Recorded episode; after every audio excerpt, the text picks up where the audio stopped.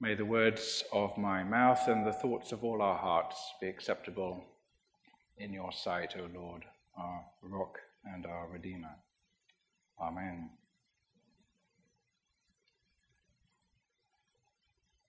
Pope Francis has given us some powerful images this week.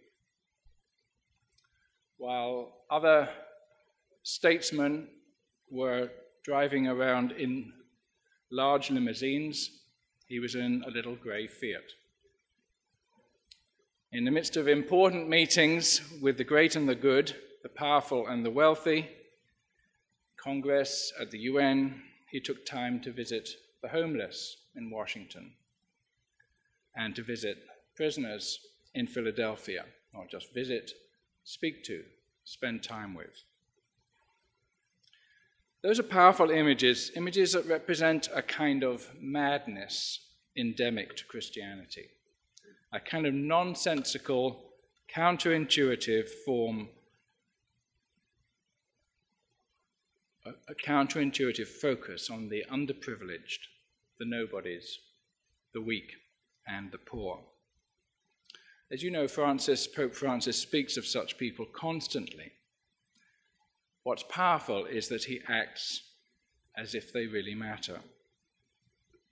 And that attitude to the poor, that generosity to the poor, is instantly recognizable to us all as the core, the original ethos of Christianity. I want to take you back to some of those core convictions, those original practices that shaped the Christian tradition from the very beginning. And I want to touch on here with you a number of texts, both from the New Testament and from other early Christian literature. Of course, early Christianity grew straight out of Jewish soil. Its attitude to the poor is founded deep in Old Testament legislation, like the legislation about the Jubilee that we've just had read to us and like the words of the prophets who everywhere speak of the poor, a distinctively Jewish attitude in the ancient world. Concern for the poor, the widow, and the orphan, that is, the economically vulnerable, the marginal, in ancient terms, those without insurance, without social support.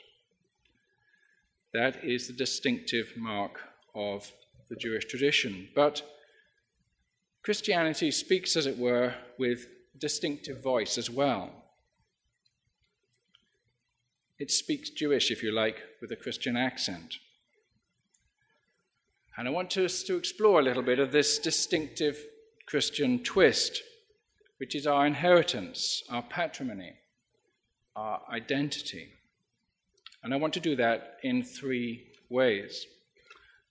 First, I want to talk about the Christian ethos of what we might call hyper generosity or reckless generosity. There's something distinctive about the way early Christians learned to give, because they didn't just give, they gave lavishly and recklessly to a degree and in forms that went beyond the normal expectations of benefaction or gift ancient society was formed by bonds and networks of benefit and mutual support within families, among neighbors, in cities, and in the Roman Empire as a whole. But it was always wise, of course, to give discriminately, thoughtfully, to give appropriately to suitable recipients who would enter into reciprocal exchange. Common advice of philosophers and of ordinary everyday life was give lavishly but carefully to worthy or to fitting recipients. Not so among the Christians. From the collections of Jesus' teaching in the Sermon on the Mount and the Sermon on the Plain, and right on through many strands of early Christian discourse, there's an extraordinary emphasis on forms of giving which are uncalculating, unconditioned, reckless, hyper generous. Love your enemies. Do good to those who hate you. Bless those who curse you. If anyone strikes you on the cheek, offer the other also. From anyone who takes away your coat, don't withhold your shirt. Give to everyone who begs from you, and if, and, and if anyone takes away your goods, don't ask for them again.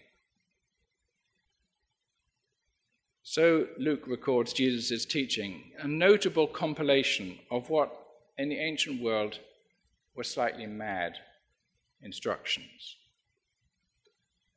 Paul, as you know, doesn't often refer directly to the teaching of Jesus, but he urges something very similar. Bless those who persecute you, he says. Don't return evil for evil. Attend to the needs of the saints. Extend hospitality even to strangers. Or we could go to another very different stream of the Christian tradition, the Jewish Christian text of the late first century called the, called the Didache. Give to everyone who asks. Don't ask for anything back. For the Father wants everyone to be given something from the gracious gifts that He Himself provides. So, in these different ways, these different texts, different social, cultural contexts, you see the common ethos emerging of a kind of exceptional, counterintuitive generosity, both in giving and in their refusal to retaliate Christians learn to flout the, ord- the norms of the ordinary discriminating gift, the calculated generosity. Now, here's how Aristides, a second century apologist for Christianity, describes what this looks like in practice, how Christians actually live. The love of one another, he says, embraces widows and orphans, while he who has gives to him who has not, without boasting about it. When one of their poor people dies, they club together to fund his, to fund his burial. And if they hear that one of their number is imprisoned or afflicted on account of the name of their Messiah, all of them anxiously minister to his need. And if it's possible to redeem him, they set him free. And if there's any among them who is poor or needy, and if they have no spare food, they fast two or three days in order to supply to the needy their lack of food. Just halt on that a minute. If there's anyone who's poor or needy, there is no spare food, they fast for two or three days in order to supply the lack of food. This is the poor giving to the poor. They don't have spare food, they don't have a pantry stocked with extra goods.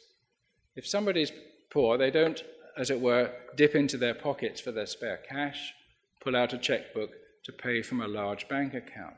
They don't have anything themselves either. So they go without food. They fast for two or three days, saving their food to give to another. This is the generosity of the widow's mite.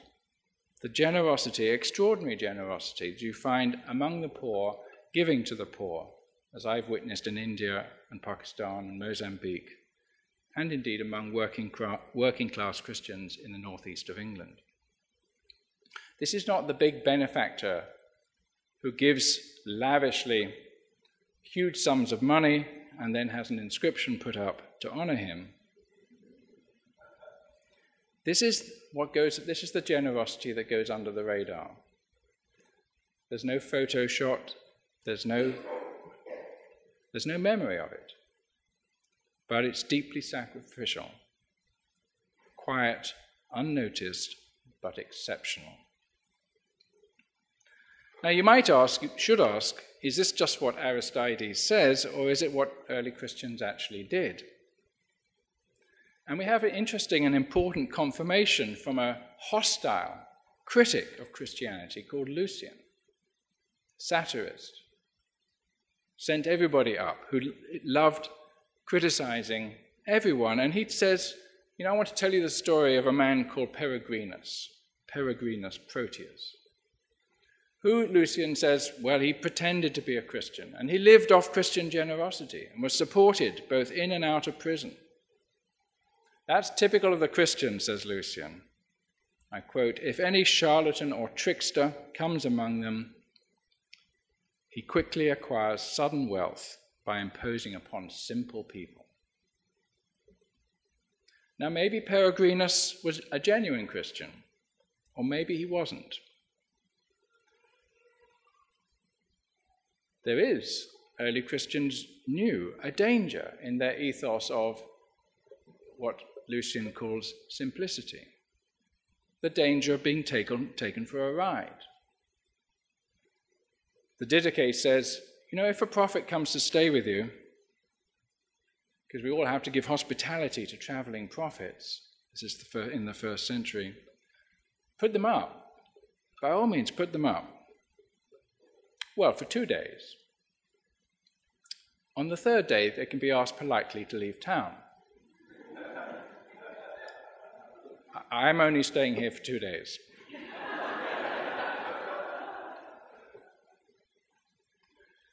if they demand a meal in the Spirit, you know they're a false prophet. So Didache comes from a time where Christian travelers could arrive without introduction and could exploit an ethic of uncritical, uncritical hospitality. They could, as it were, pretend conversion even to desire out of their desire for access to Christian resources. It was hard to tell the difference between a Christian teacher worthy of a good meal and what the Didache calls a Christ merchant, someone happy to sponge off the community for as long as he could. Christians were aware of that danger. There's some instructions as to how to deal with it in 2 Thessalonians and in 1 Timothy 5, which talks about the support of widows. But that these anxieties and tensions arise is necessary only because the basic Christian impulse was to give first and to ask questions later. It's what the shepherd of Hermas, another early Christian text, calls simplicity. There's that word simplicity again. Hermas is told, Take what you've earned through the labors that God has given you and give simply to those in need, not wavering about to whom you should give something and to whom not. He says, It's the recipients who will give an account to God. If they're in real hardship, you've done a good thing. If they weren't in real hardship and they received out of hypocrisy, well, they'll answer to God.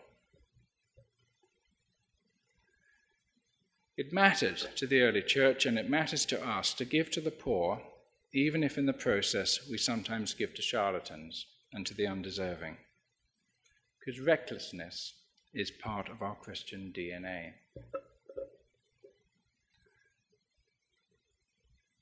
Second thing I want to bring out here is underlying, what underlay, one of the things that underlay this recklessness was a deep suspicion of wealth. A deep suspicion of wealth.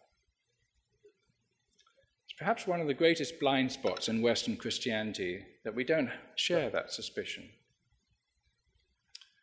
I was going to a friend's house a few years ago, and he'd written a very, very good book on uh, New Testament ethics, and it had chapters on many really significant topics in Christian ethics, like pacifism, divorce, sexuality.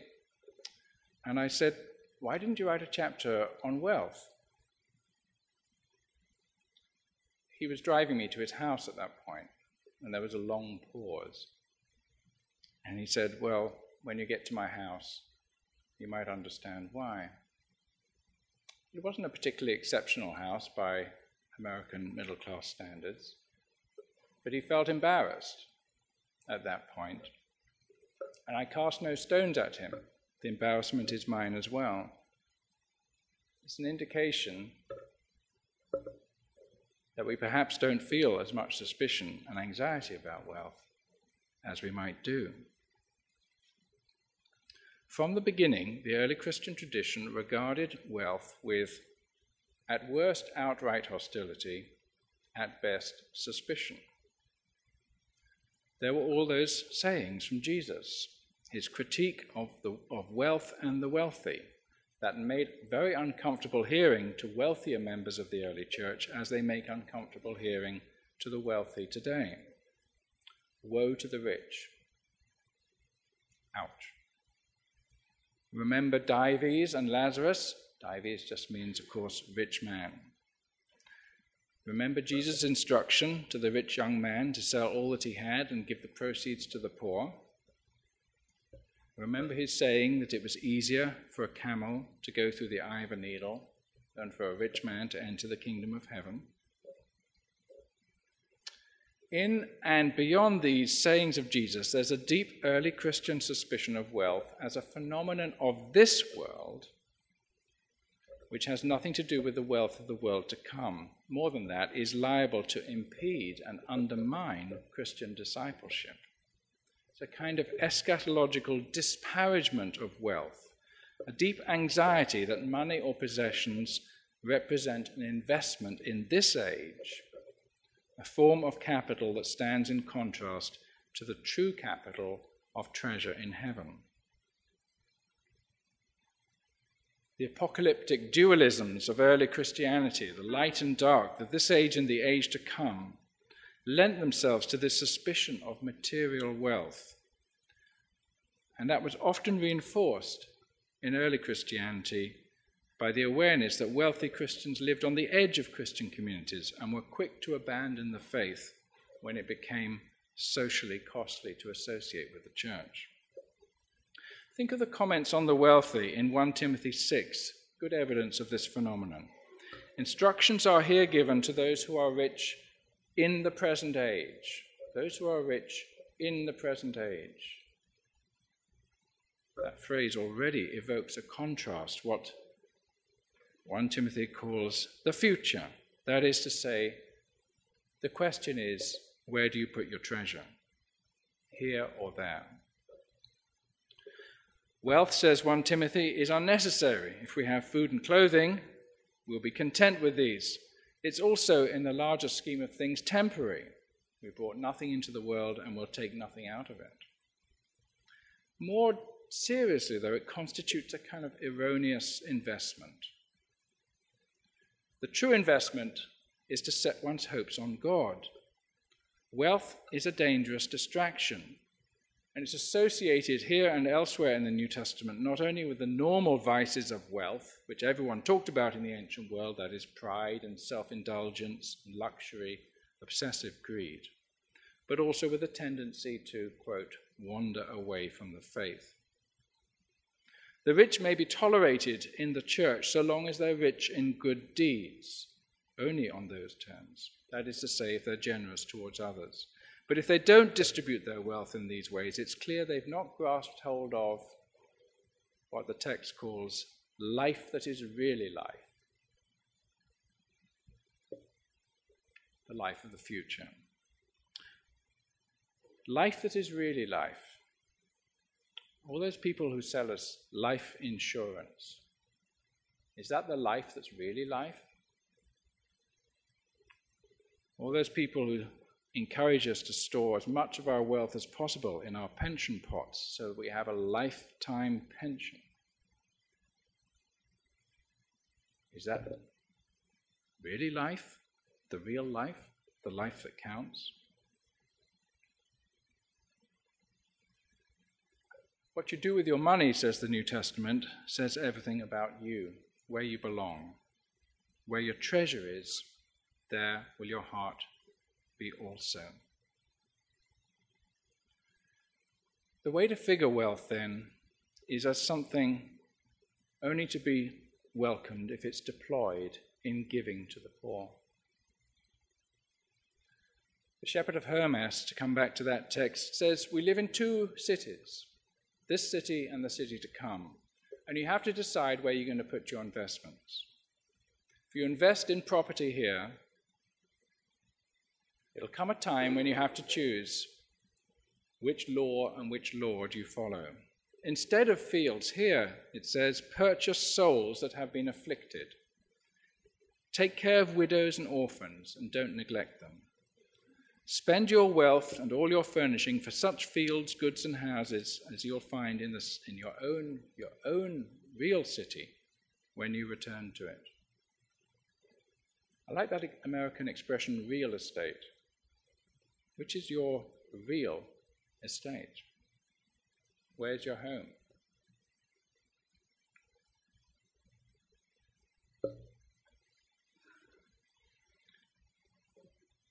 Third motif I want to point to is the motif of giving to the poor as the expression of a whole theology of gift. What is wealth? Well, we say it's my possessions. No. Uh, my belongings. Wrong answer. My private property. Christian has nothing that is private and no property in the true sense. What do I mean? I mean, everything that we call our property, our possessions, or our belongings, is first of all given to us. And it is given to us so that it may be given on to others. The New Testament, of course, speaks much of the imitation of God. Be merciful as your heavenly Father is merciful. But more than imitation, what it talks about is the passing forward, the passing on of what we ourselves are given, as if we are the conduit for something that is not our own, paying it forward. There's a famous reference that the church historian Eusebius makes to all the people who were supported by the Roman Church in the second century 46 presbyters, 7 deacons, 7 subdeacons, 42 acolytes, 52 exorcists, readers, and doorkeepers. Sounds like a staff even bigger than Asbury. Over 1,500 widows and persons in distress, all of whom are supported by, and we expect him to say, all of whom are supported by Crispus, by Bishop Maximus, by X and Y and Y and Z, whose names you can see on a big inscription plate at the church in Rome, the class of, should we say, year 168. All of whom, he says, are supported by the grace and loving kindness of the Master, Christ. What a striking expression. All this material support is notably attributed to the grace and loving kindness of Christ. It passes over in silence the human benefactors who had paid, no doubt, into the church's coffers. It's as if the human givers were merely agents of divine gifts, and the whole church immediately dependent on its divine benefactor. Now, that, of course, is the way that Paul configures gift. Perhaps the most profound early Christian reflection and New Testament reflection on gift comes when Paul describes the Jerusalem collection in 2 Corinthians 8 and 9. And he makes great pains of pointing out that the charis, which means gift or favor, the collection that he's drawing from the Corinthian church, is but the expression and manifestation of the charis of God. He starts 2 Corinthians 8 by talking about the example of the Macedonians. And we expect him to say, I want you to know, brothers and sisters, of the generosity of the Macedonians. No. What does he actually say? I want you to know, brothers and sisters, of the grace of God given to the Macedonians. It's only on that basis that he can explain how they gave so richly out of their great poverty. The grace of God and the grace of the Christ gift is what energizes, enables, equips Christians to pass on that charis, that grace, in generous giving to one another. It's grace in creation, but more particularly the grace of the Christ gift. You know the grace of our Lord Jesus Christ, that because he was rich, he became poor, so that through his poverty you might become rich.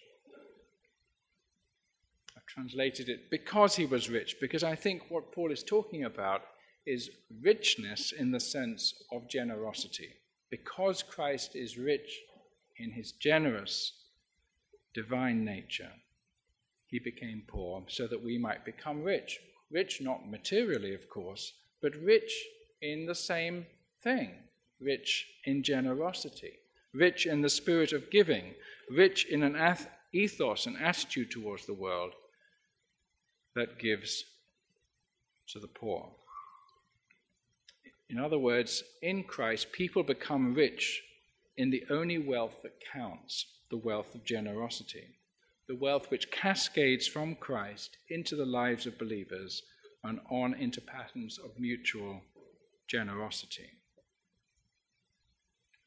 Who's the wealthiest person in the world today? Is it Donald Trump? Maybe not. Maybe there's a Forbes rich list, isn't there, that tells you who's the, who's, who the top 10 wealthiest people in the world. Well, we have a different answer to that question because we have a different definition of wealth. Wealth in the Christian tradition means generosity. To ask who's the richest person in the world is to ask who's the most generous person in the world. And that might or might not be Bill Gates with his huge funds, because probably isn't. Because the giving he gives is not half as sacrificial as the giving of most poor Christians in the majority world, the majority church. I can guarantee that the richest person in the world is somebody you've never heard of, and I've never heard of. It's somebody nobody really notices. But the way that they give what little they have is the wealth that Christ recognizes. So, here are three ways in which giving to the poor is important for us, important for who we are. It's a way of expressing this unusual, self conscious ethos, Christian ethos of hyper generosity. It's a way of reflecting a deep suspicion we should have about wealth as an investment in this world. And it connects us at the deepest level to the generosity of God, and especially to the generosity of God in Christ. Extreme poverty and extreme inequality are ubiquitous. They've always been there in history, and they're there for us today. And in the past, as today, the rich show a remarkable capacity to ignore this fact, to block out the presence of the poor, and to focus on their own interests and concerns. The early Christians, and we learn from them, did not ignore poverty. They took its reality into the heart of their churches and into the heart of their practice. At the first ever Christian conference, Paul said, I was asked to remember the poor. I was very glad to do so. As you may know, one of Pope Francis's advisors whispers to him every time he steps out into the public domain remember the poor. To remember the poor was not just an early passing phase in Christianity. This memory worries us, it unsettles us, and it should inspire us to sometimes extraordinary feats of generosity. Why? Because in giving, we find that we become most fully Christian, most truly ourselves. Thanks be to God.